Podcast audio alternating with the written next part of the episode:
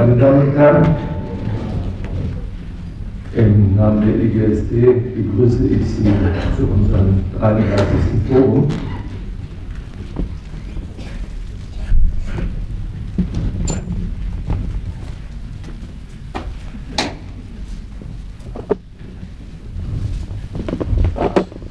Also jetzt begrüße ich Sie. Wir waren ein wenig überrascht, das Thema Psychoanalyse und systemisches Denken auf solch ein breites Interesse gestoßen ist. Die Zahl der Teilnehmer an dieser Tagung spricht für sich. Wir haben darüber hinaus etwa derselben Zahl potenzieller Teilnehmer nochmal absagen müssen. Und Frau Guski, die das Ganze organisiert hat, hat in den letzten Wochen die Qualitäten eines sturmfesten Deichs aufbringen müssen. Und viele Leute sehr enttäuscht, dass sie nicht mehr kommen konnten und durften. Womit wir einfach nicht gerechnet haben, ist, dass sich so viele Kollegen weigern, die entweder oder Alternativen orthodoxer Schulenbildung, sei es der psychoanalytischen, sei es der systemischen, zu akzeptieren.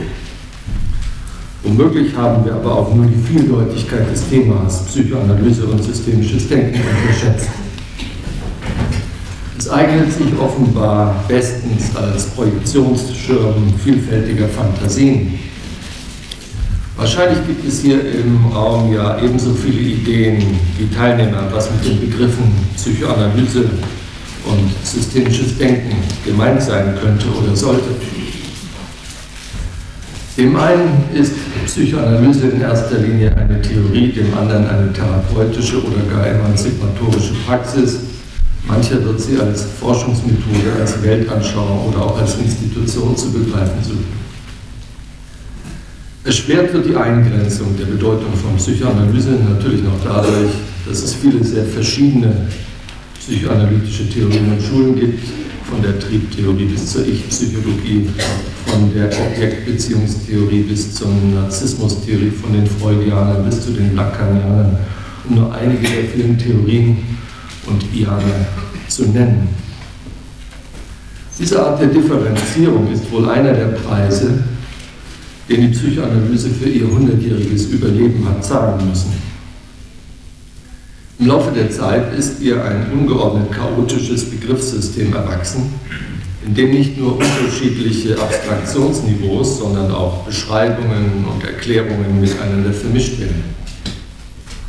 Eine solche anarchische Sprache hat natürlich für jeden einzelnen Psychoanalytiker den unschätzbaren Vorteil, dass sie ihm einen großen Freiraum lässt, sich seine persönliche Theorie und Praxis zusammenzubasteln. Irgendein Theoriestrang findet sich immer, um die eigene Praxis gnadenlos eklektisch zu rechtfertigen. Etwas ganz Analoges lässt sich über das sogenannte systemische Denken sagen. Noch nicht so alt und vielleicht auch etwas modischer aufgepeppt als die Psychoanalyse, weist es doch einige Gemeinsamkeiten mit ihr auf. Auch hier gibt es die Möglichkeit sehr verschiedener theoretischer Schwerpunktsetzungen. Darüber hinaus sind die verwendeten Begriffe und Modelle so abstrakt, dass man nahezu alle Inhalte hineinpacken kann. Ich nenne nur solch populäre Worthülsen wie Selbstorganisation oder Autopoiese. Das hat für den Alltag des Theoriebenutzers in dem uns hier und heute interessierenden Fall des Therapeuten wiederum den großen Vorteil, nahezu jede beliebige Form der Praxis begründen zu können, nur diesmal eben mit systemtheoretischen statt mit psychoanalytischen Konzepten. So kann aus dem Umstand, dass sich ein Therapeut als systemisch arbeitend bezeichnet, meist keinerlei Rückschluss auf das gezogen werden, was er während der Therapiestunden mit seinen Patienten anstellt. Der eine meint damit, dass er Familien behandelt, der nächste sieht in der Psyche ein autopoietisches System und der dritte macht alles wie immer, nennt es nur anders. Diese individuelle autistische Freiheit des Therapeuten wird allerdings von der Psychoanalyse wieder den systemischen Therapiekonzepten um den Preis erkauft, dass die Möglichkeiten zur Konsensbildung über die Theorie wie die Praxis in der wissenschaftlichen und kollegialen Auseinandersetzung sehr beschränkt sind. Die Frage, ob das eigene therapeutische Handeln sinnvoll ist, muss jeder für sich selbst beantworten. Es gibt keinen gemeinsamen fachlichen Orientierungsrahmen. Doch so viel Freiheit kann erfahrungsgemäß auf Dauer kaum jemand aushalten. Wer die Wahl hat, hat die Qual. Die Komplexität, die Zahl der Möglichkeiten wird unüberschaubar. Die große Chance der Konfrontation psychoanalytischen und systemischen Denkens, was immer darunter im Einzelnen verstanden werden mag, liegt deswegen in der Begrenzung dieser Beliebigkeit, im Finden verbindlicher gemeinsamer Maßstäbe für sinnvolles therapeutisches Handeln. Wer beiden Denkmodellen gerecht werden will, muss die Reduktion der Möglichkeiten, sich seine eigene privatistische Theorie zusammenzuschneidern, in Kauf nehmen. Wenn die Systemtheorie zum Selektionsmaßstab psychoanalytischer Theorien gemacht wird und umgekehrt die Psychoanalyse zur Validierung systemischer Modelle genutzt wird, darf man sich eine Reduktion der Komplexität versprechen. Beide Modelle bilden dann füreinander eine Umwelt, in der nur jeweils einige der vielen Konzepte sich als passend und damit überlebensfähig erweisen. Es kann dabei aber nicht um den Versuch einer einfachen Übersetzung psychoanalytischer Begriffe in systemtheoretische oder umgekehrt gehen. So einfach sind Sprach- und Verständigungsprobleme im Allgemeinen ja nicht zu lösen. Einzelne Konzepte lassen sich nicht ohne Schaden aus ihrem Kontext und Sinnzusammenhang erreißen. Die zugrunde liegenden Erklärungsmodelle samt ihrer inneren Logik müssen auf ihr zueinander passen überprüft werden. Eine Verwandtschaft und Familienähnlichkeit psychoanalytischer und systemtheoretischer Begriffe bzw. ihrer Bedeutung dürfte nur dort zu erwarten sein, wo in beiden Theoriegebäuden dieselben Erfahrungen und Phänomene als relevant unterschieden, bezeichnet und bewertet werden. Bei den Theorien ist es wie bei anderen Menschen auch, wenn sie aufeinander treffen und sich miteinander einlassen, so geraten sie oft in eine Krise. Die gegenseitige Infragestellung birgt Chance und Gefahr. Individuelle Freiheitsgrade werden beschränkt und die eigene Identität bedroht. Deshalb werden solche Verbindungen meist auch nur eingegangen, wenn der Verlust an Freiheit und die Angst vor Selbstaufgabe durch irgendwelche versprochenen oder erfahrenen Vorteile kompensiert oder gar überwogen werden. In jedem Fall ist solch ein sich aufeinander einlassen immer ambivalent. Die Gefahr des Identitätsverlustes steht der Hoffnung auf Lustgewinn oder sonst eine Form der Bereicherung gegenüber. Diese Ambivalenz zwischen dem Wunsch, bestimmte identitätsstiftende eigene Merkmale und Werte zu bewahren und auf der anderen Seite den Wunsch, aus dem Schmoren in der altbekannten, immer gleich schmeckenden Soße der eigenen Theorie herauszukommen, bestimmt meiner Erfahrung nach die Diskussion zwischen Systemikern und Psychoanalytikern. Aber immer wenn die Beziehung zweier Theorieansätze diskutiert wird, besteht dabei die Gefahr, die spezifischen Prämissen des eigenen Modells zur Grundlage der Kritik des jeweils anderen Modells zu machen. Die eigenen Vorannahmen werden auf diese Weise zwangsläufig bestätigt.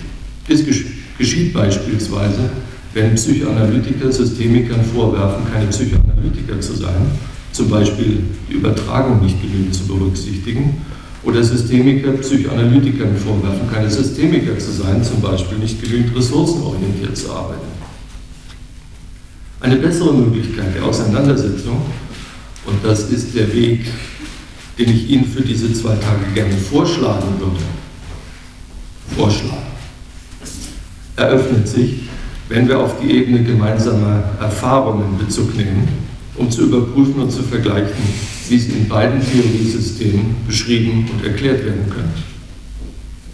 Wenn zum Beispiel aus psychoanalytischer Perspektive all den Phänomenen, die als Ergebnis von Übertragungsprozessen interpretiert werden können, höchste therapeutische Relevanz zugemessen wird, so muss gefragt werden, ob und wie sich die mit solch einem Begriff beschriebenen Erfahrungen des Therapeuten oder in der Therapie mit systemtheoretischen Begriffen beschreiben und erklären lassen, ohne dass Übertragung von vornherein als Erklärung vorausgesetzt wird.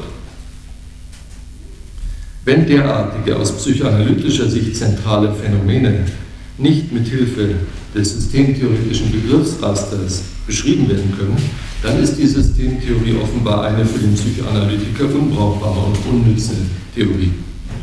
Sollten sie aber beschrieben werden können und anders erklärt werden können, so verfügt man über eine alternative Hypothese, die es in der wissenschaftlichen Auseinandersetzung ad absurdum zu führen gilt. Erst wenn man sich auf diese Weise über die als relevant zu erachtenden Phänomene geeinigt hat, ergibt sich die für den Therapeuten wahrscheinlich zentrale Frage, welche Konsequenzen welches Erklärungsmodell für sein therapeutisches Handeln hat. Solch ein Vorgehen kann den selbstreflexiven Blick auf die selbstverständlichen Vorannahmen der Psychoanalyse und der Systemtheorie oder besser gesagt des einzelnen Psychoanalytikers und Systemtheoretikers oder Systemtherapeuten eröffnen, ohne dass beide ihre Erfahrungen und Bewertungen aufgeben müssten. Das Vorhaben für die nächsten zwei Tage, die Auseinandersetzung zwischen Psychoanalyse und systemischem Denken anzuregen, ist also weder von der Eingrenzung der relevanten Themenbereiche noch von der Methode her einfach. Aber irgendwie muss man mit anfangen. Und da Theorien, selbst wenn sie von Lust und Liebe handeln, recht blutarme Wesen sind, sich prinzipiell nicht alleine auseinandersetzen, sondern immer daran gebunden sind, jemanden zu finden, der ihnen zu Leben und Geltung verhilft, erschien es uns der einfachste Weg, die Diskussion damit zu eröffnen, dass wir Referenten eingeladen haben, die sich mit der Frage nach der Beziehung von Psychoanalyse und Systemtheorie bereits intensiv auseinandergesetzt haben. Immer der Devise folgen, nur keinen Streit vermeiden, haben wir uns obendrein bemüht, die Veranstaltung so zu strukturieren, dass Konflikte vorprogrammiert sind und die Versuchung zur Harmonisierung und ja, gnadenlosen Integration verringert wird. Lassen Sie mich die Referenten unserer Tagung vorstellen. Die meisten von Ihnen dürften so bekannt sein, dass sich jeder Kommentar erübrigt, sodass ich mich damit begnügen will, den Überweisungskontext zu klären. Das heißt darzulegen, was unsere Überlegungen waren, gerade diese Referenten zu bitten, an dieser Tagung teilzunehmen. Ich möchte mit Frau Sies beginnen.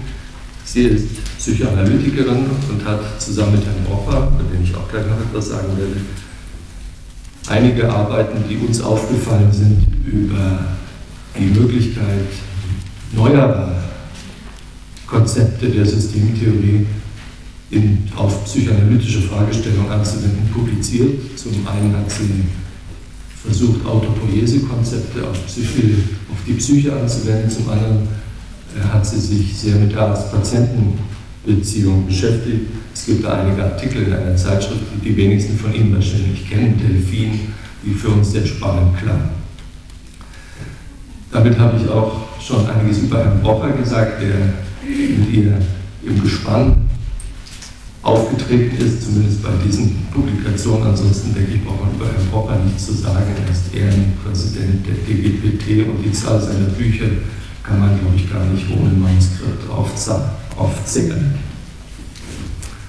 Herr Ciompi hat vor etwa zehn Jahren ein Buch publiziert über Affektlogik, wo er versucht hat, systemtheoretische Konzepte und psychoanalytische Konzepte zu integrieren.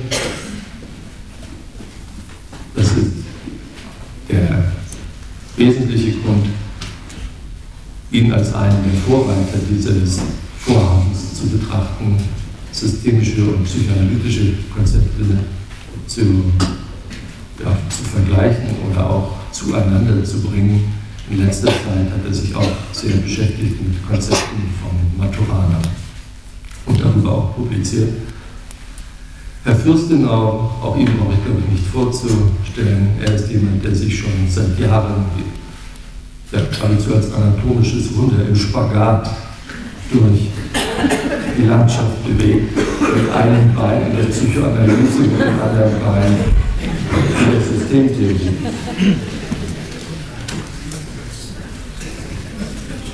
Herr Plenkers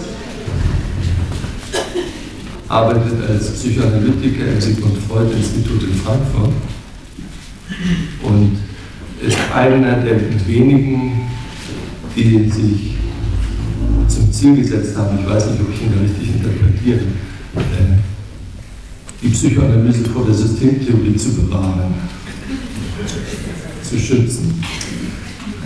Sich sehr kritisch aus psychoanalytischer Sicht mit systemtheoretischen Konzepten auseinandergesetzt.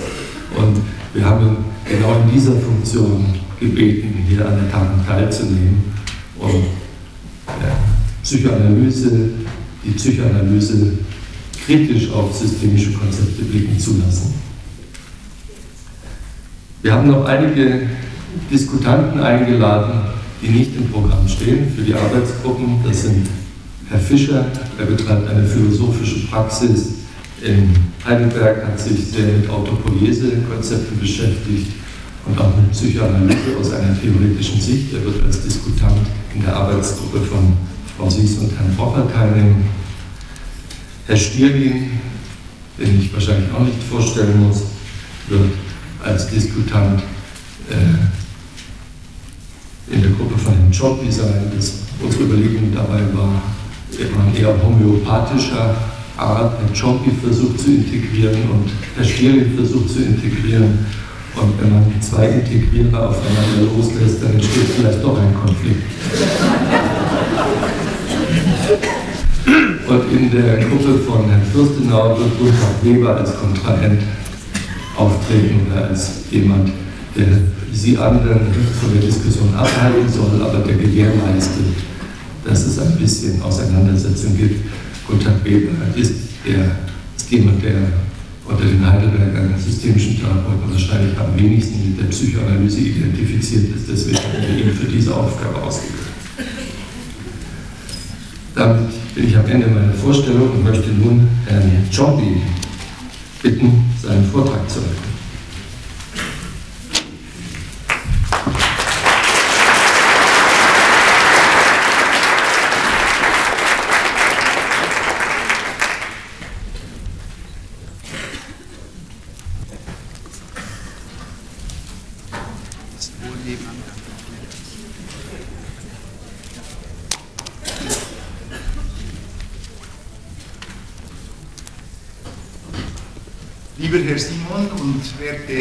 Damen und Herren, ich möchte mich zuerst sehr herzlich bedanken für die Ehre, hier zu einem so faszinierenden und auch gleich auch äh, schwierigen äh, Thema sprechen zu dürfen, wie ich nach dem geistreichen Feuerwerk von Herrn Simon, der schon die Hälfte von dem, was ich auch sagen wollte, vorweg äh, hat, äh, noch bestehen kann, das ist mir schleierhaft, aber ich versuche es halt. Die im Titel meines Vortrags formulierten Fragen nach einer möglichen Integration von Psychoanalyse und Systemtheorie sind bewusst etwas provokativ. Vermutlich stehen manchem orthodoxen Psychoanalytiker, aber auch manchem eingefleischten Systemtheoretiker, wie sie vielleicht hoffentlich in diesem Saal an, hier anwesend sind, förmlich die Haare zu Berg bei Gedanken an eine solche Integration. Andere Zuhörer dagegen mögen sich von mir eine Bestätigung eigener Ideen von möglichen Synthesen erhoffen. Beiden möchte jetzt das äh, erste. Beiden möchte ich ein Wort von Whitehead zu bedenken geben, dass ich auch dem ersten Kapitel meines recht zentral dem Problem einer Synthese von Psychoanalyse und Systemtheorie gewidmeten Buches Affektlogik vorangestellt habe. Ein Zusammenprall von Doktrinen ist keine Katastrophe, er ist eine Gelegenheit. Damit ist auch bereits gesagt, dass ich mich Simon schon sagte, mit dem Spannungsfeld Psychoanalyse, Systemtheorie schon lange beschäftige. Gewissermaßen charakterisiert es sogar meinen schon über 30-jährigen persönlichen Weg von der klassischen Psychiatrie zunächst zur Psychoanalyse und von dort, trotz oder vielleicht wegen zwei eigenen Analysen, gut 20 Jahren Teilnahme an psychoanalytischen Seminarien, Supervisionen etc., über die Auseinandersetzung mit Systemtheorie, Strukturalismus und Familientherapie, schließlich zur Sozialpsychiatrie und zu einem eigenen Versuch der Synthese in Form des integrativ-psychosoziobiologischen Modells der Affektlogik, das alle diese Elemente enthält und sie zugleich relativiert. Eine Schlüsselrolle spielen darin ebenfalls die Konzepte des großen Systemdenkers und Konstruktivisten Jean Piaget. Im Folgenden möchte ich etwas von diesem Weg nachzeichnen und sagen, wohin ich damit letztlich gelangt bin. Nämlich, dies sei vorweggenommen, zu einem nuancierten Ja, aber zu den im Titel gestellten Fragen. Betonen möchte ich vorgängig, dass ich mir der Komplexität des Problems sehr wohl bewusst bin und auch weiß, dass ich in einer halben Stunde nur wenige seiner vielen Facetten herausgreifen kann. Ebenso klar ist mir, dass mein Horizont obligat beschränkt ist, und zwar nicht nur aus persönlichen Gründen, sondern auch, weil wohl niemand, der sich an dieses Problem heranwagt, alle eigentlich nötige Informationen überhaupt zu überblicken und vor allem zu verdauen vermag. Jetzt das nächste. Mein Vortrag gliedert sich in drei Teile. Zuerst skizziere ich das Problem. Dann schlage ich einige Lösungen, speziell meine eigenen, vor und schließlich diskutiere ich einige praktische Konsequenzen. Zunächst also zum Problem. Vorab sollte geklärt werden, wovon überhaupt die Rede ist. Denn es gibt ja weder eine einzige Psychoanalyse noch eine einheitliche Systemtheorie. Bei der Psychoanalyse berufe ich mich meiner Ausbildung gemäß in erster Linie auf den Freudschen Ansatz, obwohl auch dieser bekanntlich keineswegs einheitlich ist. Den Begriff der Systemtheorie dagegen möchte ich der heutigen Situation entsprechend zum Vornherein weit fassen. Er reicht für mich für von, Berta, von, von, von Bertalanffy, Miller, Rappaport, Watzlawick über Maturana, Varela, von Förster und Luhmann bis zu Piaget von Glasensfeld und anderen modernen Konstruktivisten. Auch die aktuellen Konzepte zur Dynamik komplexer Systeme besser bekannt unter dem Sammelnamen Chaostheorie, zähle ich zum systemtheoretischen Bereich. Stichwort Theorie. Das Problem einer Integration von Psychoanalyse, Psychoanalysen System und Systemtheorien präsentiert sich in ganz verschiedener Weise, je nachdem, ob wir es von der theoretischen oder der praktischen Seite her angehen. In der Theorie stellt eine Integration meiner Meinung nach keine unüberwindlichen Probleme. Eine ganz andere Frage ist es indessen, eine sinnvolle Verbindung der beiden Ansätze in der therapeutischen Praxis zustande zu bringen. Bevor ich auf mögliche Konvergenzen eingehe, möchte ich auch die aus meiner Sicht wichtigsten Widersprüche zwischen ihnen hervorheben. Der systemische Ansatz ist zumindest, soweit er einen familientherapeutischen Anspruch erhebt, bekanntlich stark aus Opposition zur Psychoanalyse entstanden.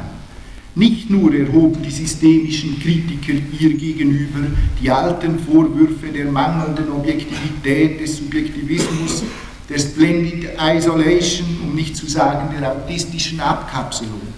Noch viel virulenter rügten sie die mangelnde Berücksichtigung der engen Verflechtung der individuellen Psychodynamik mit dem gesamten sozialen Umfeld, in erster Linie der Familie.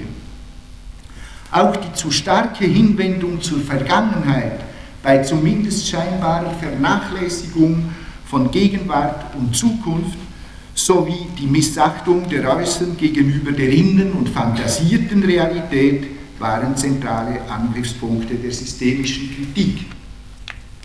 Umgekehrt kritisiert aber auch die Psychoanalyse, soweit sie sich der Diskussion überhaupt stellt, auch die Systemtheorie. Unter anderem deutet und entwertet sie sie als Abwehrmechanismus gegenüber dem unbewussten und triebhaften Geschehen. Sie bezichtigt sie ferner des Intellektualismus und Scientismus und wirft ihr Vernachlässigung der geschichtlichen und psychodynamischen Bedingtheit alles aktuellen Erlebens mit Einschluss der familiären Transaktionen vor. Auch nichtssagende Verallgemeinerungen, mechanizistischer Determinismus, sind häufig geäußerte Anwürfe von psychoanalytischer Seite. Weitere Schlagworte Wörter der Kontroverse sind linear-kausales versus zirkulär-interaktives Denken, können auch das Lager wechseln, diese Vorwürfe, Monokausalität, etwa in der, der Libido-Lehre, versus multikausale, allseitige Verflechtungen, autistischer Absolutheitsanspruch der Psychoanalyse versus angebliche allseitige Offenheit und Flexibilität des Systemdenkens. Ein weiterer Gegensatz besteht im naturwissenschaftlichen Anspruch der Systemtheorie gegenüber der größeren Nähe der psychoanalytischen Hermeneutik zu den Geisteswissenschaften und zum subjektiven Erleben. Angesichts derart konträrer Positionen scheinen die beiden Ansätze schon theoretisch, geschweige denn in der Praxis, zutiefst unvereinbar zu sein. Wir jetzt aber unseren Blick doch auch auf eine ganze Reihe von offenbaren oder versteckten Konvergenzen. Eine erste Brücke mag die Tatsache bilden, dass viele Pioniere der systemischen Familientherapie, allen voran Helm Stierlin und Mara Selvini, von der Psychoanalyse herkommen und diese ihre Herkunft, so wage ich mal zu behaupten, trotz harter Bemühungen auch heute noch nicht ganz verleugnen können. Ich glaube sogar, dass niemand der je psychoanalytisch zu sehen und denken gelernt hat, diese Fähigkeit einfach abzulegen vermag wie einen alten Rock oder Zopf. Genauso wenig wie es möglich ist, eine einmal gelernte Fertigkeit, wie zum Beispiel das Velo- oder Autofahren, einfach zu verlieren. Wie könnte denn Stierlin oder Selvini, so frage ich, im Material, das sie etwa durch zirkuläres Fragen aus verschiedenen Familiengliedern hervorlocken, die mannigfaltigsten Übertragungsphänomene und Projektionen von internalisierten Selbst- und Objektrepräsentanzen, um psychoanalytisch zu reden, einfach übersehen. Ich meine, dass sie diese intuitiv ständig mit berücksichtigen. Des Weiteren ist nicht zu leugnen, dass die freudschen innerpsychischen Strukturen das Ich und das Über-Ich, das Es, die Abwehrmechanismen und so weiter, ein komplex verschachteltes Ganzes mit dynamisch interagierenden Elementen ganz im Sinn des modernen Systembegriffs bilden. Ich bin sogar überzeugt, dass Freud das Modell der Systemtheorie sofort aufgegriffen hätte, wäre es nur damals schon zur Verfügung gestanden. Einzelne Psychoanalytiker wie zum Beispiel Karl Menninger aber vor ihm auch schon Heinz Hartmann haben dies explizit getan. Hartmann zum Beispiel vergleicht das innerpsychische System mit einem Binnenland mit Volk und Regierung und einer innen zeitweise befriedeten sogenannten konfliktfreien Zone und einer Armee an seinen konflikthaften Grenzen. Menninger seinerseits versteht das Ich als komplexe, alles Geschehen in der Außenwelt ständig beobachtende und integrierende Instanz mit homöostatischen Funktionen zur Aufrechterhaltung des Innengleichgewichts. Alles Formulierungen, die sich von denjenigen der Systemtheorie höchstens durch den völlig anderen Kontext unterscheiden. Gregory Bateson seinerseits hat trotz all seinen Sarkasmen über das lockere Denken der Psychoanalytiker, zumindest an einer Stelle, die ich allerdings trotz allem Suchens bisher nicht mehr ausfindig zu machen vermochte. Sechs oder sieben zentrale Elemente der psychoanalytischen Theorie aufgezählt, die er für wissenschaftlich gesichert und von unverlierbarem Wert hält. Darunter das Unbewusste, die Übertragung und ferner soviel ich mich erinnere, die Verdrängung und andere Abwehrmechanismen. Von der anderen Seite her füllen auch die neuen Ich- und Objektbeziehungspsychologischen Konzepte der Psychoanalyse, insbesondere Kernbergs Lehre von Entstehung und Funktion der internalisierten Selbst- und Objektrepräsentanzen, wie wir noch genauer sehen werden, den Graben zwischen psychoanalytischer und systemischem äh, Verstehen weiter auf. Andere, schon von Freud, zum Beispiel in Totem und Tabu, im Mann Moses, im Unbehagen in der Kultur, immer wieder begangene Brücken führen über die analytische Deutung von sozialen Phänomenen sowie über den Einbezug der Biologie. Insofern als soziale Makroprozesse auch analytisch und intrapsychische Mikroprozesse auch systemisch verstehbar sind, können die beiden Sichtweisen sich vielleicht fruchtbar ergänzen. Schließlich führt auch das unter anderem von mir selber postulierte systemisch-konstruktivistische Konzept von operationalen Eigenwelten oder Eigenwahrheiten, die jede Familie oder Gruppe über rekursive Feedback-Mechanismen selbstorganisatorisch ausbildet, vom oben erwähnten Objektivismus der Systemtheorie wieder weg zu einem durchaus analytisch anmutenden Subjektivismus. Praktisch gleiche konstruktivistische Ideen hat übrigens Serge Wiedermann schon 1970 in seinem für die Psychoanalyse durchaus revolutionären Buch La construction de l'espace analytique vorweggenommen. Die scharfen Schwarz-Weiß-Gegensätze die sich nur durch Ausblendung aller Widersprüche und rekursive Selbstbestätigung zu unverträglichen Eigenwahrheiten von Psychoanalyse und Systemtheorie verfestigen, beginnen sich also mehr und mehr zu verwischen. Es sind all diese Konvergenzen und noch einige dazu, insbesondere aus Piagets genetischer Epistemologie, die ich in der Affektlogik zu einem neuen, beide Theorien enthaltenen psychosoziobiologischen Modell der Psyche zusammenzufassen versucht habe. Über diesen Vorschlag zur Überwindung der Gegensätze, teilweise Überwindung der Gegensätze, möchte ich jetzt berichten. Also jetzt Kapitel 2, eine mögliche Lösung. Zentrale Basis und Ausgangspunkt des Konzepts der Affektlogik ist die Einsicht, dass Fühlen und Denken, Emotion und Kognition, Affekte und Logik nie getrennt und unabhängig voneinander funktionieren, sondern regelhaft zusammenwirken. Diese Einsicht ist an sich nicht neu. Implizite wird sie längst insbesondere von der Psychoanalyse und im Prinzip auch von der akademischen Psychologie und von Piagets genetischer Epistemiologie anerkannt. Indessen ist sie, so meine ich, bisher in ihren weitreichenden Konsequenzen in keiner Weise hinreichend verstanden worden. Da es unmöglich ist, hier das vor zehn Jahren erstmals formulierte und seither noch laufend vertiefte Konzept der Affektlogik detailliert darzustellen, fasse ich einige zentrale Elemente in fünf plakativen Thesen zusammen eine ausführliche Darstellung meines aktuellen Standes des Irrtums ist in einem kürzlichen Artikel im British Journal of Psychiatry sowie in einem demnächst erscheinenden Beitrag im Spektrum der Wissenschaften zu finden. Erstens nun also, die Affekte sind umfassende psychobiologische Gestimmtheiten, die in Form und Inhalt das Denken sowie die Wahrnehmung und Kommunikation bestimmen.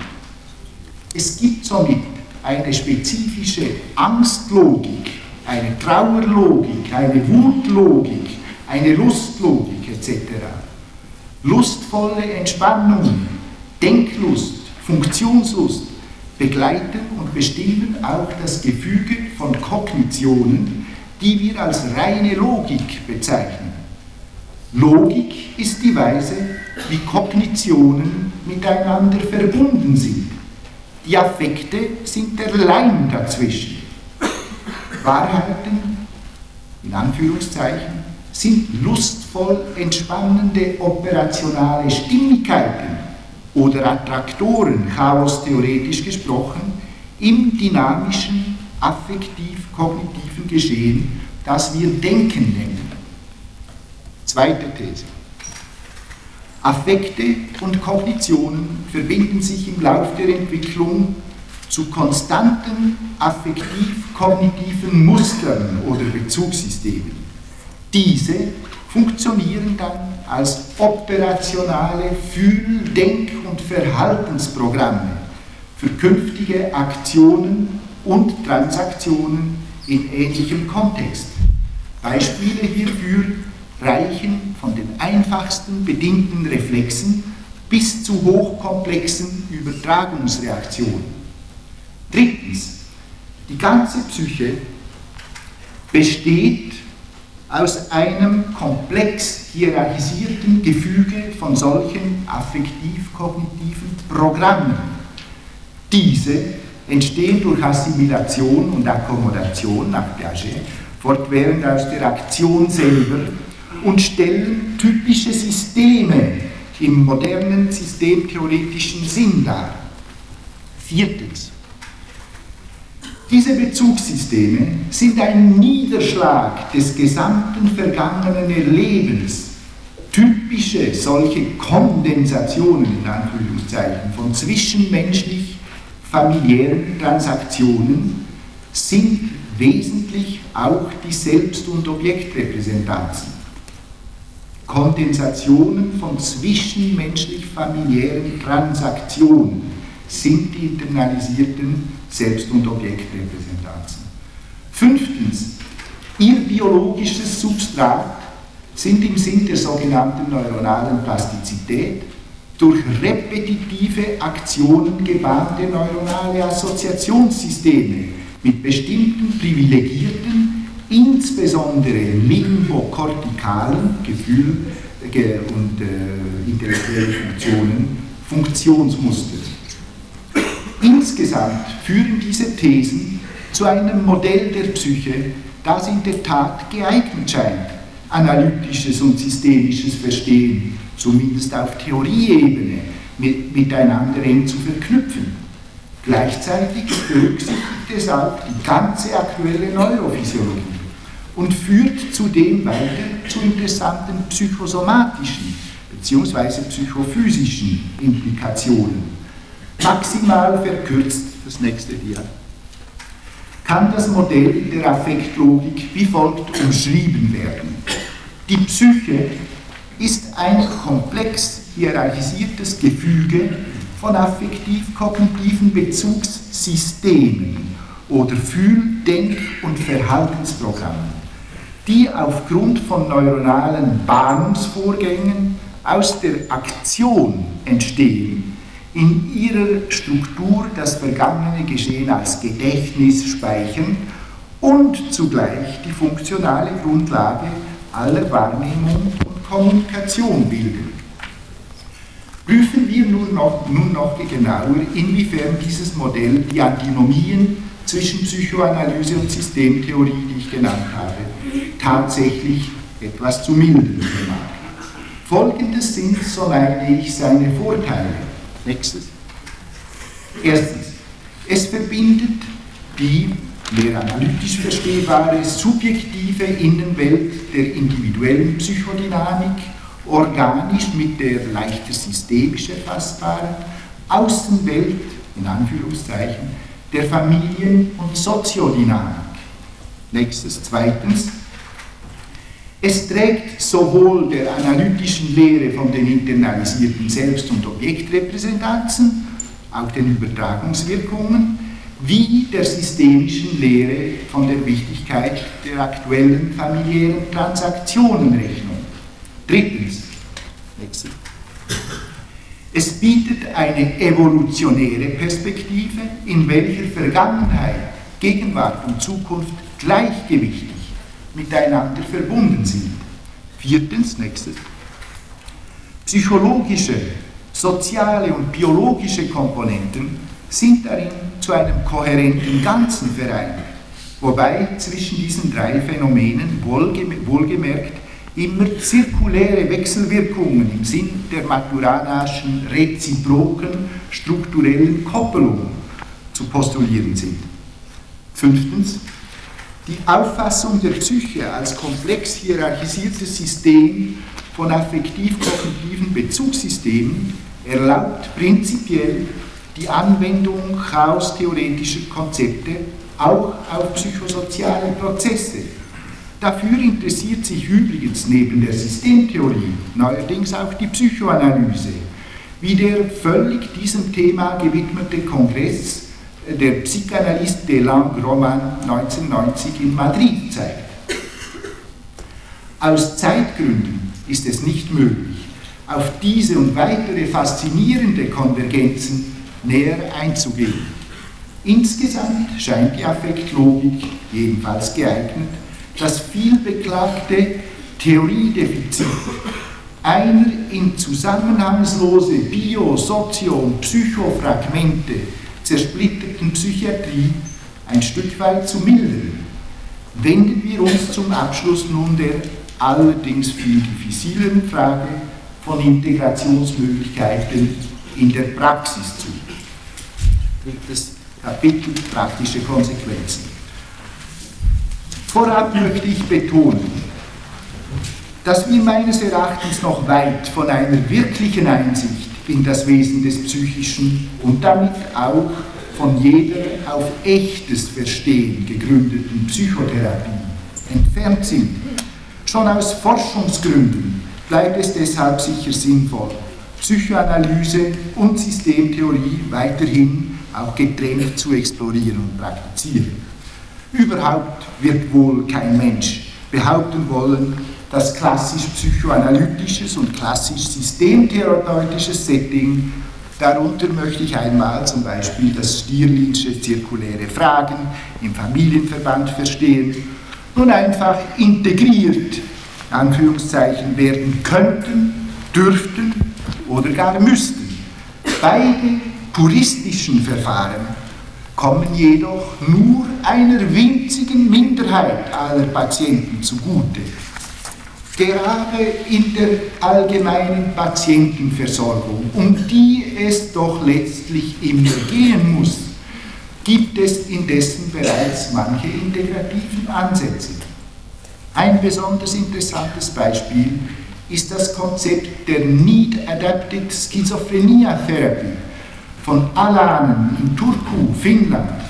Bei diesem nach wie vor auch analytisch orientierten Pionier der Familientherapie gehen anfängliche systemische Sozio- und Familientherapie in Klinik und flexiblen Übergangsinstitutionen sozusagen fugenlos in eine analytisch ausgerichtete längerfristige Einzeltherapie über. Ausgedehnte evaluative Untersuchungen, die sich vorteilhaft von nach wie vor krassen Defizit an wissenschaftlicher Evaluation sowohl der Psychoanalyse lassen eine klare Überlegenheit solcher Kombinationsmethoden gegenüber konventionellen Verfahren erkennen. Andere Beispiele aus der eigenen Praxis sind die therapeutischen Prinzipien, die wir sowohl im sozialpsychiatrischen Alltag wie im Pilotprojekt Soteria Bern, einer innovativen Milieu- und psychotherapeutischen Wohngemeinschaft zur Behandlung von akut Schizophrenen befolgen. Schizophrene Dekompensationen werden dort einerseits als Entwicklungskrisen im individuell psychodynamischen Sinn verstanden und behandelt. Andererseits aber beziehen wir immer auch das ganze familiäre Umfeld mit ein. Und zwar zunächst in der äußeren Form von regelmäßigen Kontakten und Informationsvermittlung etwa im Sinn des bekanntlich hier in Heidelberg sehr verpönten Educational Approach. Dabei arbeiten wir aber zum Beispiel über das Aushandeln, Aushandeln von konkreten gemeinsamen Zielsetzungen im Wohn- oder Arbeitsbereich, in Geldsachen, in der Freizeitgestaltung etc. immer auch sehr bewusst systemtherapeutisch auf flexiblere Familienstrukturen mit klareren Generationen und Kompetenzabgrenzungen und mehr individuell, individueller Autonomie hin. Zentral, bitte das nächste Dia, zentral leitet uns dabei auch das Prinzip der sogenannten Polarisierung des relevanten sozialen Umfelds auf klare gemeinsame Ziele hin, gemäß der Annahme, die aus den vorher berichteten Thesen resultiert, dass weniger Konfusion im familiären Umfeld, äh, das Umfeld ist links symbolisiert durch diese diffusen Pfeile und das Innenfeld ist äh, symbolisiert durch dieses, äh, diese die Ellipse. Äh, dass weniger Konfusion im familiären Umfeld auch mit weniger interpsychischer Verwirrung einhergehen muss und umgekehrt. Diese Hypothesen haben wir kürzlich auch forschungsmäßig ein Stück weit bestätigen können. Mit Alanen verbinden wir im Übrigen diese Behandlung oft mit externen analytischen Einzel- oder auch systemischen Familientherapien. Diese paar Hinweise aus der Sozialpsychiatrie müssen hier genügen, obwohl sie leicht noch mit Beispielen aus der Arbeit unserer mobilen gemeindepsychiatrischen Teams, der Kriseninterventionsstation oder der Rehabilitation angereichert werden könnten. Ich komme zu einigen Schlussbemerkungen. Analyse und Systemtheorie integriert werden können, dürfen, müssen, wie angekündigt, ein dreifaches nuanciertes Ja, aber. Zum Können ist das Ja zumindest auf der Theorieebene für mich bereits ganz eindeutig. Über das Dürfen habe ich absichtlich wenig gesagt, obwohl oder gerade weil die Meinungen hier maximal auseinandergehen. Die Frage zentral ist, ob sich positive Effekte beider Ansätze synergistisch verstärken oder aber aufheben und abschwächen oder abschwächen. Zum Müssen antworte ich mit Lessings Nathan den Weisen, kein Mensch muss müssen.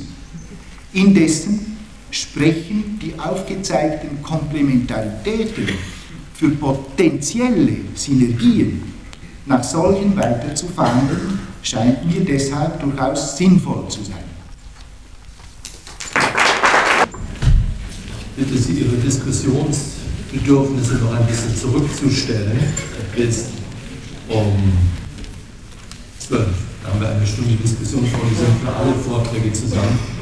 Ich möchte nun Herrn Plenkers bitten. Ja, lieber Herr Simon, meine Damen und Herren, Sie haben ja gemerkt, Herr Simon, dass ich dieser Einladung etwas zögernd gefolgt bin. Das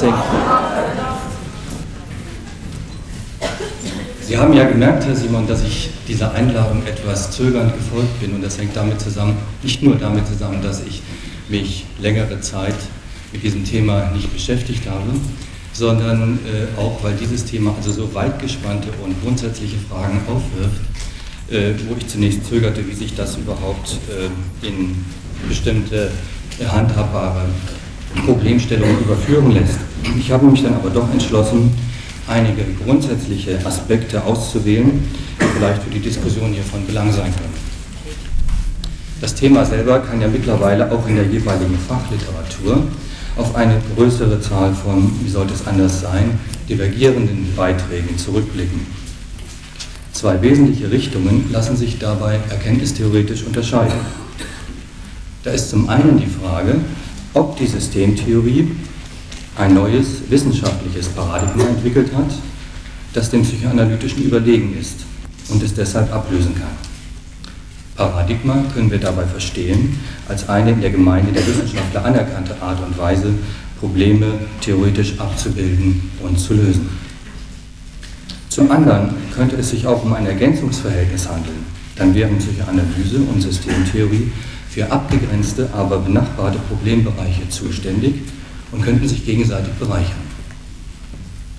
Von Seiten der Psychoanalyse sind aber nicht nur diese erkenntniskritischen Aspekte von Bedeutung. Denn die Beurteilung des wissenschaftlichen Status der Psychoanalyse ist überhaupt umstritten. weshalb zu den beiden bisher genannten Gesichtspunkten noch ein dritter hinzukommt. Dabei geht es um die Frage, ob eine Transformation der Psychoanalyse in Begriffe der Systemtheorie möglich ist und dadurch, wie von einigen Kollegen ja erhofft wird, ein wissenschaftlicher Status für die Psychoanalyse als Naturwissenschaft herstellbar wird. Sie wäre dann einfacher mit anderen Wissenschaften wie zum Beispiel Biologie und Physiologie, in denen sich das systemische Denken bewährt hat, in Verbindung zu bringen. Natürlich ist dieser Aspekt nicht von dem ersten Gesichtspunkt zu trennen, denn eine derartige Transformierung der Psychoanalyse würde zugleich den Anspruch einiger Systemtheoretiker, ein revolutionierendes Paradigma zu vertreten, unterstreichen. Ich will mich deshalb nur auf diese letzte Frage jetzt hier beschränken, nämlich ob der Theoriekorpus der Psychoanalyse eine systemtheoretische Struktur aufweist und ob deshalb so etwas wie eine Überführung in die Systemtheorie möglich ist. Das impliziert auch die Frage, ob die Systemtheorie eine Metatheorie für das klinische Handeln des Psychoanalytikers sein kann. Im Folgenden werde ich mich der logischen Bauweise einiger weniger mir zentral erscheinender psychoanalytischer und systemtheoretischer Begriffe zuwenden, auch wenn ich dadurch zunächst weit entfernt bin von Fragen der klinischen Praxis. Umgekehrt wird so aber vielleicht am Schluss dann der Bereich benennbar, wo die Systemtheorie überhaupt für Psychoanalytiker ins Blickfeld gerückt ist. Die Ideengeschichte des Systembegriffs weist bekanntlich weit in das abendländische Denken zurück. Aber das soll hier vielleicht nur insoweit interessieren, als philosophisch damit eine spezifisch geordnete Verknüpfung von Sätzen gemeint war, in der schließlich Kant im 18. Jahrhundert den Begriff der Wissenschaft schlechthin sah. Er meinte systematisch geordnete Erkenntnisse, in denen sich ein Vernunftbegriff manifestiert. Was hier noch für eine Abfolge von theologischen und philosophischen Sätzen galt, wurde mit dem Aufkommen der Naturwissenschaft dann auf das Zusammenspiel des menschlichen Organismus bezogen und daraus erwuchs das Interesse an dem, was Prozesse im Organismus steuert und regelt. Hier setzte die nach Wiener benannte Kybernetik als Steuerungswissenschaft an und diese Blickrichtung des wissenschaftlichen Interesses hat Begriffe wie Zirkularität, Homöostase, Autopoese und so weiter hervorgebracht, um zunächst organismische Prozesse als Gegenstand der Naturwissenschaft modellhaft zu veranschaulichen. Unsere heutige Diskussion bewegt sich in dieser Abfolge nun auf einer neuen, dritten Ebene, wo es nämlich nach der Übertragung des Systemdenkens auf zunächst Wissenschaftlichkeit beanspruchende Sätze und dann auf Gegenstände der Naturwissenschaft nun um dessen Anwendung auf psychische und interpersonale Prozesse geht. Damit soll auch für die Psychoanalyse das Organismusmodell paradigmatisch werden. Aus der Sicht der Systemtheorie ist dabei das Verhältnis einer allgemeinen zu einer speziellen Theorie gemeint, so wie zum Beispiel Peter Freund die Psychoanalyse auf dem Boden eines veralteten wissenschaftlichen Paradigmas sieht und eine allgemeine Umformulierung Psycho des psychoanalytischen Theoriekorpus in die Termini des systemtheoretischen Paradigmas versucht. Damit soll vor allen Dingen der psychoanalytische Begriffsapparat präziser, trennschärfer und in seiner Aussagekraft gestärkt werden und auf diese Weise einem nomothetisch-naturwissenschaftlichen Wissenschaftsverständnis angenähert werden.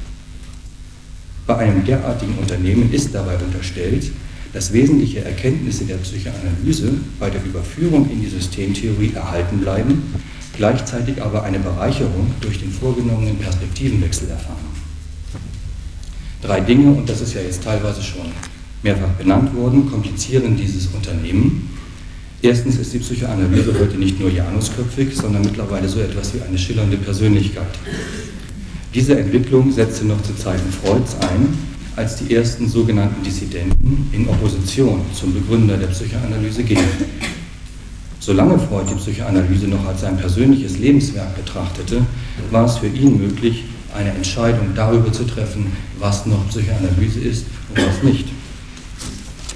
Aber diese Gewissheit ist uns spätestens seit dem Tod Freuds unmöglich und wir müssen mit einer Vielzahl von Psychoanalyseauffassungen leben. Zweitens lässt sich auch nicht von der Systemtheorie sprechen, wenngleich die Theorien unter der Oberbezeichnung systemisches Denken meines Erachtens eine größere Geschlossenheit aufweisen, da sie sich ein Set von Grundbegriffen teilen. Und drittens ist der Bezug von Psychoanalytikern auf die Systemtheorie recht heterogen. Er reicht vom Versuch detaillierter Begriffstransformationen bis hin zur Verwendung eines eher alltagssprachlichen Systembegriffs, der sich um Inhalte von Systemtheorien nicht bekümmert. Grundsätzlich kann man deshalb Systemtheorie und Psychoanalyse für vereinbar halten, denn es gibt unter den vielfältigen Auffassungen von Psychoanalyse einige, die zu einem systemtheoretischen Organismusmodell besser passen als andere. Genauer gesagt, und das wäre meine erste These, entsprechend dem modernen Systembegriff muss die Lesart von Psychoanalyse, die sie mit der Systemtheorie kompatibel macht, eine sein, die primär am Aspekt der Funktion und der Steuerung psychischer Prozesse und deshalb auch an therapeutischen Fragen interessiert ist. Diese Lesart von Psychoanalyse kann sich bekanntlich auf einen der grundlegendsten und ersten Arbeiten Freuds berufen. Ich meine den 1895 äh, veröffentlichten Entwurf einer Psychologie, auf den er auch in späteren Arbeiten immer wieder zurückkam. Die im Entwurf entwickelte quantitative Auffassung, die anfangs noch das Hauptziel der von Freud angestrebten Psychologie war, wurde später zum ökonomischen Moment seines Metapsycho seiner metapsychologischen Gesichtspunkte. Im Mittelpunkt dieser quantitativen Auffassung sah Freud ein Trägheitsprinzip am Werk, das er später Konstanzprinzip nannte. Er meinte damit eine Tendenz zum Nullniveau, so wie die Neurologie das Reflexbogenmodell beschreibt eine Tendenz, eine hereinkommende Reiz- bzw. Erregungsgröße auf schnellstem Wege wieder abzuführen und damit den ursprünglichen Zustand wiederherzustellen. Freud nannte dies die Primärfunktion des psychischen Apparats. So gesehen ist der Reflexvorgang ein Modell für die Aufrechterhaltung einer Homöostase, eines konstanten, möglichst erregungslosen Zustandes. In den Formulierungen über die zwei Prinzipien des psychischen Geschehens belegt Freud ein derartiges Funktionieren des psychischen Apparats mit dem Begriff Lustprinzip, beziehungsweise sieht in dem Gefühl der Unlust eine Erregungssteigerung, die den psychischen Apparat zu einem gewissen Arbeitsaufwand veranlasst, um diese Erregungssteigerung, die Unlust, zu beseitigen.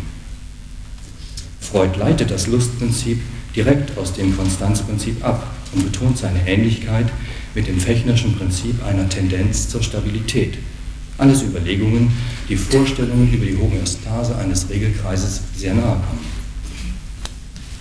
Wie Sie wissen, mündeten diese Überlegungen bei Freud später in die Konzeption eines Todestriebes, womit er einen Drang des organischen Lebens annahm, ja, womit er einen Drang des organischen Lebens annahm, zur absoluten Erregungslosigkeit und damit zum anorganischen Zustand zurückzukehren.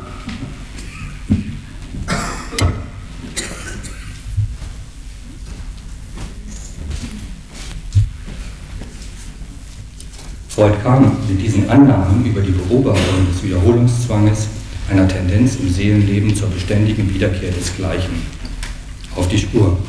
Die damit meistens verbundene Unlust ließ Freud auf ein Jenseits des Lustprinzips schließen. Ich denke, dass Freud systemtheoretischen Organismusmodellen am nächsten kam, als er vermutete, dass wahrscheinlich alles organische Leben diesem Zwang zur ewigen Wiederholung gehorcht. Dementsprechend definierte er Triebe als ein dem belebten organischen innewohnender Drang zur Wiederherstellung eines früheren Zustandes und sah darin eine Äußerung der Trägheit im organischen Leben. Er fragte sich, ob das nicht vielleicht überhaupt der Charakter des organischen Lebens sei und sprach von der konservativen Natur des Lebenden. Damit war der Begriff des Lebens als Umweg zum Tod gedacht. Die Todestendenz verfolgt nach Freud die Abgleichung chemischer Spannungen, während die Lebenstendenz zum Aufbau von Spannungen führt, sodass diese dann wieder abgebaut werden müssen, um dem Streben nach Konstanterhaltung bzw. Aufhebung der inneren Reizspannung zu gehorchen. Der mit dem Eros identifizierte Lebenstrieb bildet deshalb das Gegenprinzip zu einem auf unmittelbaren Spannungsausgleich, auf Homöostase zielenden Todestrieb. Er führt zur Einsetzung eines Realitätsprinzips, das die gesuchte Triebbefriedigung gemäß den Bedingungen der Außenwelt modifiziert. Metapsychologisch können diese ökonomisch-dynamischen Überlegungen, die sich auf die Verteilung und Kräfteverhältnisse von Triebenergien beziehen, im Sinne eines systemischen Regelkreises betrachtet werden. Zur vollständigen Analyse psychischer Vorgänge fordert Freud aber auch die Einbeziehung des topischen Gesichtspunktes. Die quantitative wird hier um eine qualitative Betrachtungsweise ergänzt. Mit dem Blick auf die innerpsychischen Instanzen wird nämlich deutlich, und hier komme ich zu meiner zweiten These, dass eine rein ökonomisch-dynamische Betrachtungsweise von der antagonistischen Natur des Triebkonflikts abstrahieren würde.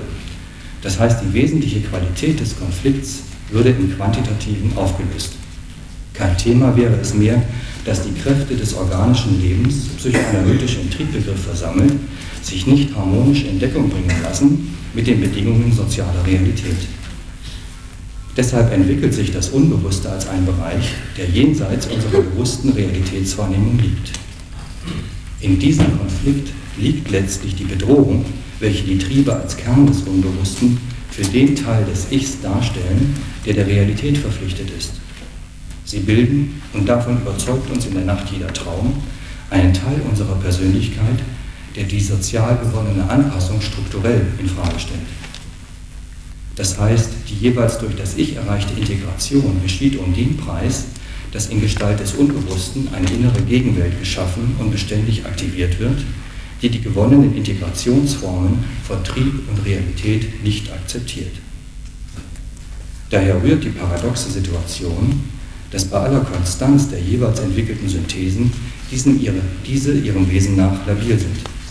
Und deshalb wird die Psychoanalyse auch Psychologie des Unbewussten genannt da ihr vorgängiges Interesse sich auf das konzentriert, was von dieser Gegenwelt her die Synthesen in Frage stellt.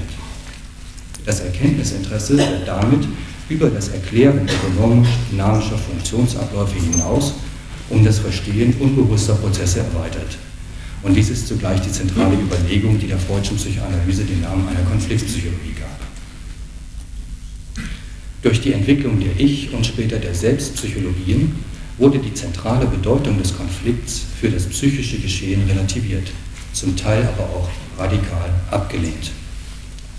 Es waren besonders Auseinandersetzungen über das Verständnis und die Funktion eines primären Narzissmus, die dazu führten, neben oder anstelle eines triebpsychologischen Regulationsmodells ein narzisstisches Regulationsmodell anzunehmen bei dem dann das Sicherheitsstreben als Steuermann mit Sollwerten dem Streben nach Triebbefriedigung gegenübergestellt wurde. Ich komme hier zu meiner dritten These, dass nämlich eine Verbindung von Psychoanalyse und Systemtheorie in dem Maße möglich erscheint, wie die psychoanalytische Theorie selber konfliktferner formuliert wird. Das heißt, Strukturen und Prozessen, die jenseits dieser triebpsychologischen Regulationsprinzipien liegen, mehr Raum oder sogar Dominanz einräumt. Der Gesichtspunkt einer Konfliktpsychologie tritt dann hinter dem der Anpassung, der Regulierung zurück. Das Interesse am unbewussten Konflikt verlagert sich dann hin zu dem Interesse an der Funktion des Ichs. Der traditionelle Bedeutungsraum psychoanalytischer Begriffe erfährt in der Folge entscheidende Veränderungen und das ist ein bekannter Vorgang, der zur Begründung neuer psychoanalytischer Schulen geführt hat. Ich möchte dieser Problematik im Folgenden an den Begriffen des Ichs und des Sinns nachgehen. Das Ich ist als Zentrum innerpsychischer Anpassungen, aber auch als die Instanz, die das Verhältnis zur Außenwelt reguliert, in der Psychoanalyse zu dem Begriff geworden, an dem die Möglichkeit partieller Autonomie gegenüber dem Triebleben in immer wieder neuen Ansätzen diskutiert wird. Ein Autor, auf den Verbindungsversuche von Psychoanalyse und Systemtheorie häufig Bezug nehmen, ist Heinz Hartmann, der mit seiner Ich-Konzeption eine gegenüber dem Freudschen Ich-Begriff bedeutsame andere Sichtweise dieses zentralen psychischen Prozesses begründete. Ich brauche das nicht weiter auszuführen, bekannt sind Ihnen diese Begriffe primärer und sekundärer sekundär autonomer Ich-Funktionen, der Funktionswandel von Ich-Funktionen, die Annahme angeborener Ich-Funktionen und die Neutralisierung libidiger Triebenergien.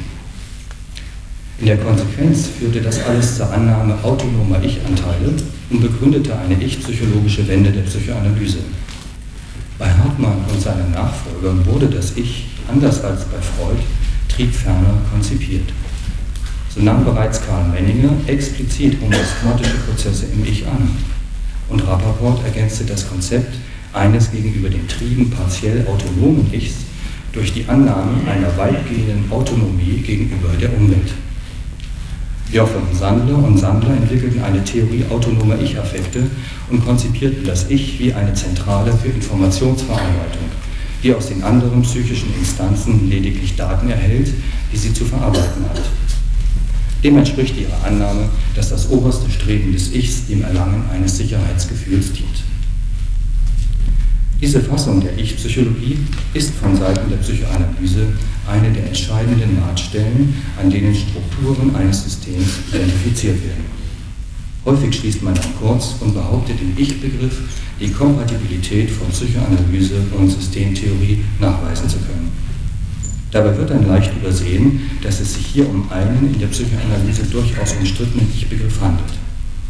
Er wird sowohl durch Koguts später entwickelte Selbstpsychologie aber auch durch den ursprünglichen Ich-Begriff, der auch bei den Objektbeziehungstheoretikern und Kleinianern zugrunde gelegt wurde, in Frage gestellt.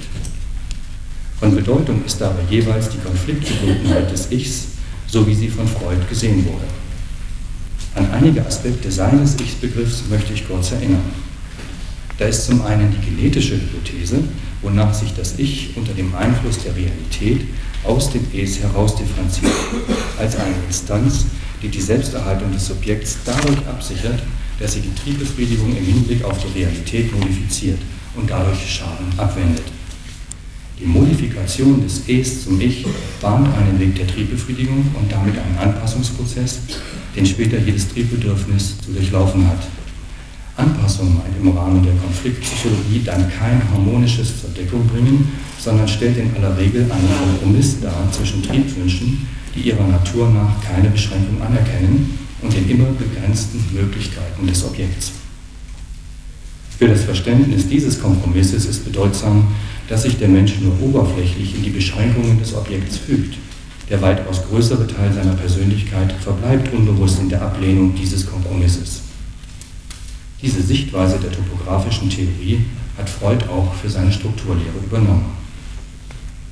Andererseits hieß dies für Freud nicht, das Ich lediglich als passives Erfolgsorgan des Es zu sehen. Denn durch seine Funktionen der Wahrnehmung nach innen und außen, des Denkens, der Realitätsprüfung, der Urteilsbildung und der Abwehr gewinnt das Ich eine Art relativer Autonomie gegenüber den Triebeinflüssen und auch gegenüber der Umwelt. Dies liegt in der Logik der von Freud gedachten Entwicklung des Ichs, dessen Genese den Trieben gegenüber grundsätzlich eine Hemmungs- und Abwehrfunktion bedeutet. Das entscheidende Merkmal aber dieser Ich-Psychologie sehe ich darin, dass sie das Ich nicht exterritorialisiert, sondern sein konflikthaftes und auf Abwehr bedachtes Verhältnis zum Es auf den grundsätzlicheren Konflikt zwischen Trieb und Realität zurückführt. Das Freudsche Ich bleibt damit eine Art Zwitterwesen, dessen Ambiguität von Rodek in Richtung des Es und von Hartmann in Richtung primärer Autonomie verschoben wurde. Entscheidend für die Annäherung an die Systemtheorie erscheint mir die in diesen theoretischen Verschiebungen vorgenommene Loslösung des Ich-Begriffs aus der Perspektive des Triebkonflikts. Ich komme im Folgenden zu meinem zweiten Beispiel, dem psychoanalytischen Verständnis von Sinn und Bedeutung. Eine Reihe von Autoren haben versucht, das Ich als informationsverarbeitendes Organ zu konzipieren oder verschiedene Aspekte der Freudschen Metapsychologie informationstheoretisch zu formulieren. Im deutschen Sprachraum war es vor allen Dingen Wolfhard König, der nachhaltig für eine informationstheoretische Fassung der Metapsychologie votierte. Im Kern wird stets der Begriff der Information dem Freudschen Begriff der Vorstellungsrepräsentanz gegenübergestellt. Information meint bekanntlich den Inhalt einer Nachricht, wobei dieser Inhalt unterschiedliche materielle oder energetische Trägersysteme haben kann. Hier ergibt sich ein ähnliches Problem wie beim Ich-Begriff. Der Begriff der Vorstellung ist für Freud eine der beiden Triebrepräsentanzen und verweist damit auf einen Gehalt außerhalb seiner Grenzen, auf den Körper, den unbewussten Wunsch und den damit gegebenen Konflikt. Damit führt die Psychoanalyse einen doppeldeutigen Begriff des Sinns ein der sich sowohl auf einen geistigen Gehalt wie seine stoffliche Basis, die Sinnlichkeit, bezieht. Die Ersetzung dieses Sinnbegriffs durch den Informationsbegriff würde die beim Ich-Begriff festgestellte Tendenz der Relativierung, der Relativierung des Triebkonflikts wiederholen. Die wissenschaftliche Sprache würde eindimensional und kognitivistisch werden. Sinnlichkeit als Basis des Sinns würde nur noch zum auswechselbaren Trägersystem. Sie ginge ihrer eigenen, nicht benennbaren Bedeutung verloren. Es ist gerade so, als ob man glaubte, den Bedeutungsgehalt eines Van Bildes oder einer Klaviersonate Mozarts umfassend versprachlichen zu können, wobei dann das Kunstwerk nur noch zum Trägersystem einer Information gerinnen und seine spezifische Sinnlichkeit nur noch eine Art Verpackung von Information wäre. So wie diese Kunstwerke nicht letztlich auszubuchstabieren sind und uns einen Bereich namenloser Wirklichkeit zeigen, der sich als Empfindung, Eindruck und Erfahrung äußert, so sind auch unsere seelischen Repräsentanzen, seien sie bewusst oder unbewusst, mehrdimensional, verweisen auf Unaussprechbares. Freud entfaltete mit seinem Sinnbegriff eine Logik des Nicht-Identischen, deren Transformation in die Informationstheorie schlicht ihre Aufhebung bedeutet.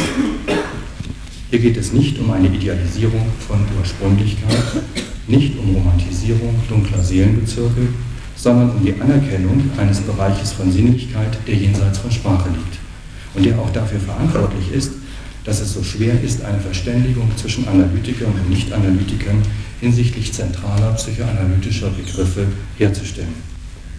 Nur die psychoanalytische Erfahrung gibt dem dürftigen psychoanalytischen Begriffsapparat eine Basis, die kein psychoanalytisches Lehrbuch in noch so exakten Definitionen wiedergeben kann. Diese Verständigungsschwierigkeiten zeigen sich auch unter den Analytikern selber. Jedes Fallseminar zeigt die Schwierigkeiten der sprachlichen Annäherung an die analytische Erfahrung. Das braucht andererseits unsere akademischen Bemühungen um Sprachverständigung nicht zu entwerten, verweist aber auf die Grenzen dieser Anstrengungen. Die psychoanalytischen Begriffe sind Kategorien der Annäherung und diese Art unpräzise zu sein, die ihnen wissenschaftlich als Mangel angelastet wird, reflektiert meines Erachtens eine Eigentümlichkeit ihres Gegenstandes. Ich möchte mit diesen Überlegungen zum Ich- und Sinnbegriff deutlich machen, in welcher Weise Definition und Gebrauch dieser Begriffe darüber entscheiden, ob sie in einer Systemtheorie aufgehen können oder nicht. In der Wahl unserer wissenschaftlichen Begriffe finden bekanntlich die Erkenntnisinteressen ihren Ausdruck und bestimmen so die Perspektive auf den Gegenstand. Das heißt hier einerseits das Interesse am Erklären von Funktionen und andererseits das Verstehen unbewusster Sinnzusammenhänge. Die Frage nach den Verbindungsmöglichkeiten von Psychoanalyse und Systemtheorie führt deshalb auf das Verständnis der Psychoanalyse selbst zurück. Präziser formuliert, auf die Bedeutung, die einer Konfliktpsychologie angesichts vielfacher Schulenbildungen überhaupt noch eingeräumt wird.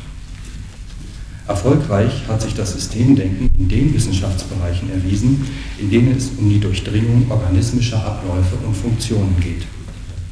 Die Übertragung dieser Denkweise auf intra- und interpsychische Prozesse setzt nun unter der Hand organismische und psychische Abläufe gleich und verliert, wie ich meine, eine entscheidende menschliche Daseinsbedingung aus den Augen. Ich meine den von den Philosophen sogenannten Bruch zwischen Natur und Kultur, zwischen primärer und sekundärer Natur des Menschen. Davon handelt der zentrale psychoanalytische Mythos von Oedipus, der systemtheoretisch formalisiert kaum mehr wäre als ein tripolares Netzwerk, selbst Element in einem unendlich rekursiven Prozess.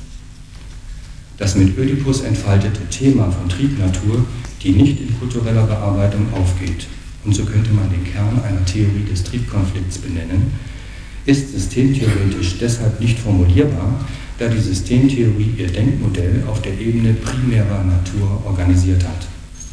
Auf dieser Ebene gibt es allerdings keine Täter und Opfer und folgerichtig grenzt sich die Systemtheorie nachhaltig von jeder Form des Kausaldenkens in der Psychoanalyse ab. Da ja die Kategorie der Schuld fehlt, die durch Oedipus zur Daseinsbedingung schlechthin wird, sind der Systemtheorie Kategorien von Täter und Opfer und damit von Subjekt und Objekt im psychoanalytischen Sinne fremd. Max Horkheimer wandte einmal gegen das Bild des Organismus kritisch ein, dass dieses Bild für die Gesellschaft kein Vorbild, sondern nur eine dumpfe Seinsform darstelle, von der sie sich emanzipieren müsste. Ähnliches ließe sich für die Richtung der Psychoanalyse sagen, die ihre zentralen Begriffe triebpsychologisch formuliert. Für sie kann das sich organismisch verstehende Systemmodell keine übergreifende Theorie werden, da sie den psychischen Überbau in einem basal konflikthaften Verhältnis zu seinem körperlichen Ausgangspunkt begreift. Lust- und Realitätsprinzip, Primär- und Sekundärprozess, Es und Ich oder Trieb und Realität, alle diese Begriffe bezeichnen auf unterschiedlichen theoretischen Ebenen jenen Bruch im Menschen mit seiner organismischen Basis, den eine Psychoanalyse im Sinne einer Konfliktpsychologie als konstitutiv für den Aufbau einer psychischen Innenwelt sieht.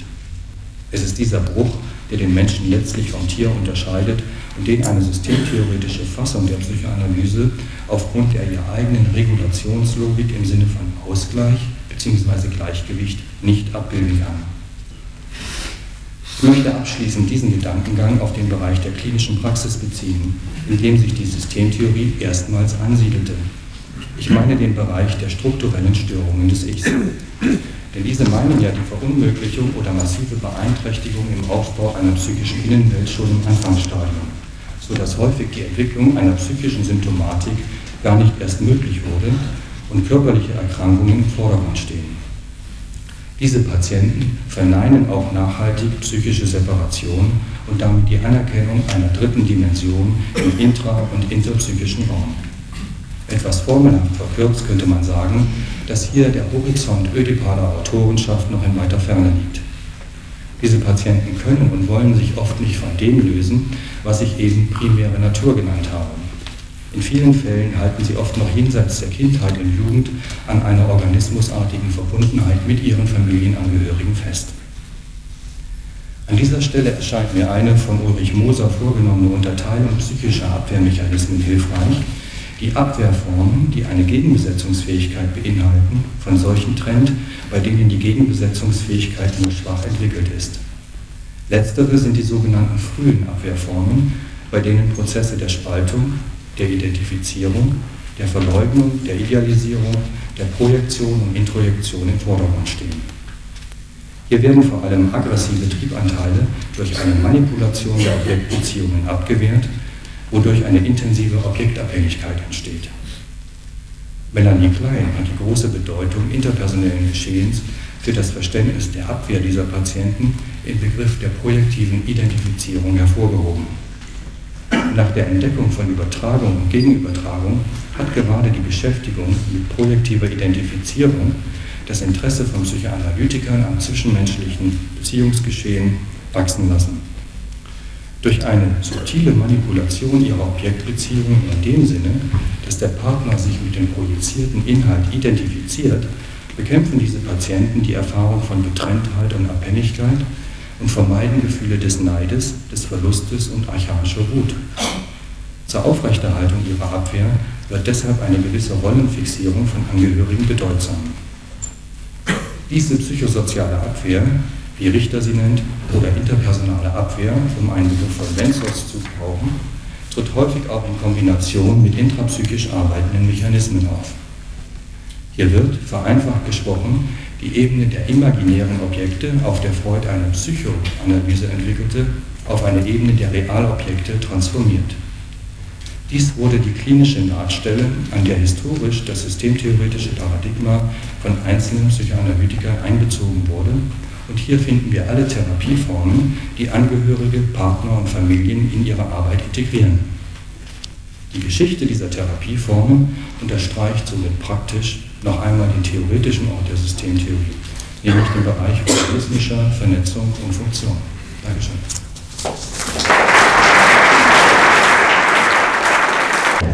Bitten uns die Frage zu stellen, welche Form von Psychoanalyse mit Systemtheorie kompatibel ist und vielleicht auch zu beantworten.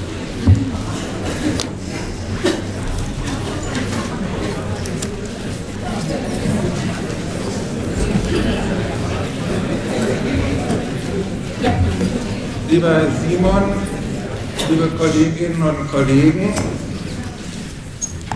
ich äh, freue mich, äh, hier mit Ihnen über ein mich persönlich sehr interessierendes Thema zu sprechen. Und vielleicht sollte ich äh, auch das in einer persönlichen Form einleiten. Die ganze äh, Beschäftigung mit der äh, Psychoanalyse und Systemtheorie ist für mich aus einer persönlichen Notlage entstanden. Ich hatte Philosophie und Soziologie studiert und langweilte mich in der Form eines Dozenten an einer pädagogischen Hochschule äh, für Philosophie und ging dann zu Herrn Richter nach Gießen, weil mich Psychoanalyse nicht nur theoretisch schon eben im Rahmen meines Studiums, sondern doch auch praktisch interessiert und ich eine analytische Ausbildung gemacht habe. Und ging also als äh, Sozialwissenschaftler in die Psychoanalyse. Und dann erfuhr ich eine ziemliche Schwierigkeit, mich äh, hineinzufinden, zurechtzufinden und mit den theoretischen Orientierungen der Psychoanalyse klarzukommen. Und auf der anderen Seite ein sehr großes äh, Informations- und Orientierungsbedürfnis bei der praktischen Arbeit, die eben ähnlich wie Herr Chompi das schon für sich geschildert hat, doch sehr vielgestaltig ist, sodass ich zugleich mit der sozusagen orthodoxen Ausbildung im klassischen Verfahren äh, konfrontiert mich sah mit der Aufgabe, doch eine einigermaßen reflektierte, methodische Form von psychotherapeutischer, umfassender, unterschiedlicher Tätigkeit zu, aufzunehmen und dann auch zu realisieren.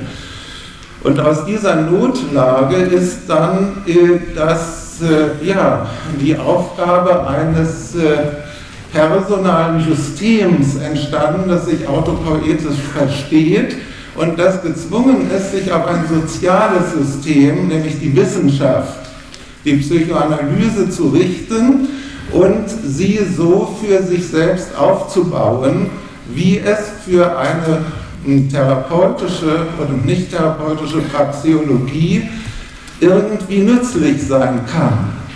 Sodass dieses praxiologische Interesse das Korpus an Theorien, das in der Psychoanalyse und Erfahrungen, das in der Psychoanalyse bereit liegt, nun aufzugreifen und für sich selbst nutzbar zu machen, um damit dann eben tätig werden zu können, das ist das unmittelbare Motiv äh, für, mich gewesen, äh, diese Dinge zu verfolgen. Und dabei hat sich herausgestellt, für mich jedenfalls, dass es keine Alternative zu einer systemischen Theorie wissenschaftlich gibt. Und dass Psychoanalyse wohl verstanden, wobei, wobei wohl immer heißt im Sinne des autopoetisch aktiven Subjekts, wohl verstanden eben eine systemische Theorie ist. Und an dem jetzigen Stand dieser Überlegung möchte ich Sie so ein bisschen unsystematisch und wie das eben in ein paar Minuten möglich ist, teilhaben lassen.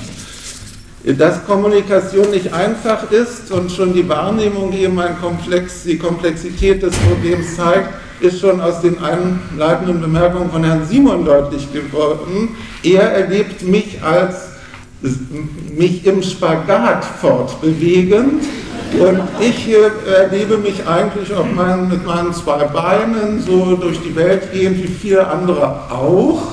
Mit äh, dieser Orientierung, die ich Ihnen gern präsentieren möchte. Und das ist zugleich eine Entschuldigung dafür, dass ich Sie doch, um eben die Grundlage des, der Möglichkeit zu schaffen, dass Sie mich vielleicht ein bisschen verstehen, die Hoffnung einer jeden Monade, dass andere Monaden sie doch auch verstehen mögen. Äh, das muss ich sie leider auch ein bisschen mit äh, Theoretischem zunächst äh, behelligen. Die Frage, welche Form von Psychoanalyse mit Systemtheorie kompatibel ist, impliziert schon, dass es nicht kompatible Formen gibt und über die will ich nicht sprechen.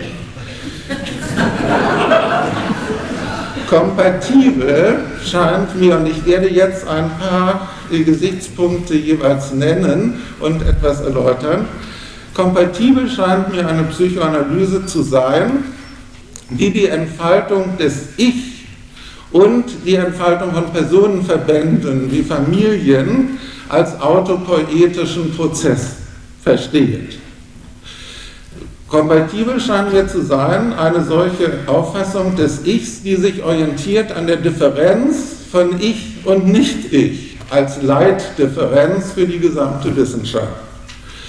Und eine solche Orientierung an der Differenz von Ich und Nicht-Ich ist die psychoanalytische Ich-Psychologie in ihrer objektbeziehungstheoretischen Form, weil sie bekanntlich die Entwicklung des Kindes, also des entstehenden und sich weiter ausbildenden, autopoetisch ausbildenden Ichs, sieht in der Interpenetration, in der Begegnung mit den Eltern oder anderen relevanten Beziehungspersonen. Wobei Interpenetration eben heißt, dass es ein Prozess der engen Nachbarschaft ist, wo Wirkungen auf das andere System jeweils ausgelöst werden, die von dem anderen System in der ihm eigenen Form verarbeitet werden. Und so ist die gesamte psychoanalytische Entwicklungspsychologie von Kindheit eigentlich schon vor Geburt an eine Darstellung des Prozesses, wie eben das Ich sich auf relevante Umwelt, nämlich die Eltern, die Geschwister und dann natürlich auch die weitere Umgebung, auch die Naturale im weiteren Verlauf, wie es darauf reagiert. Es gibt Einflüsse von dort, das ist sozusagen das äußere Trauma beim Negativen, und es gibt die Traumaverarbeitung, das ist der innere autopoetische Prozess der Strukturbildung. Und Sie wissen, die Ich-Psychologie verfolgt diesen Prozess am Modell der Eltern-Kind-Beziehung über nicht nur Kindheit und Jugend, sondern über das gesamte Leben in den letzten Jahrzehnten.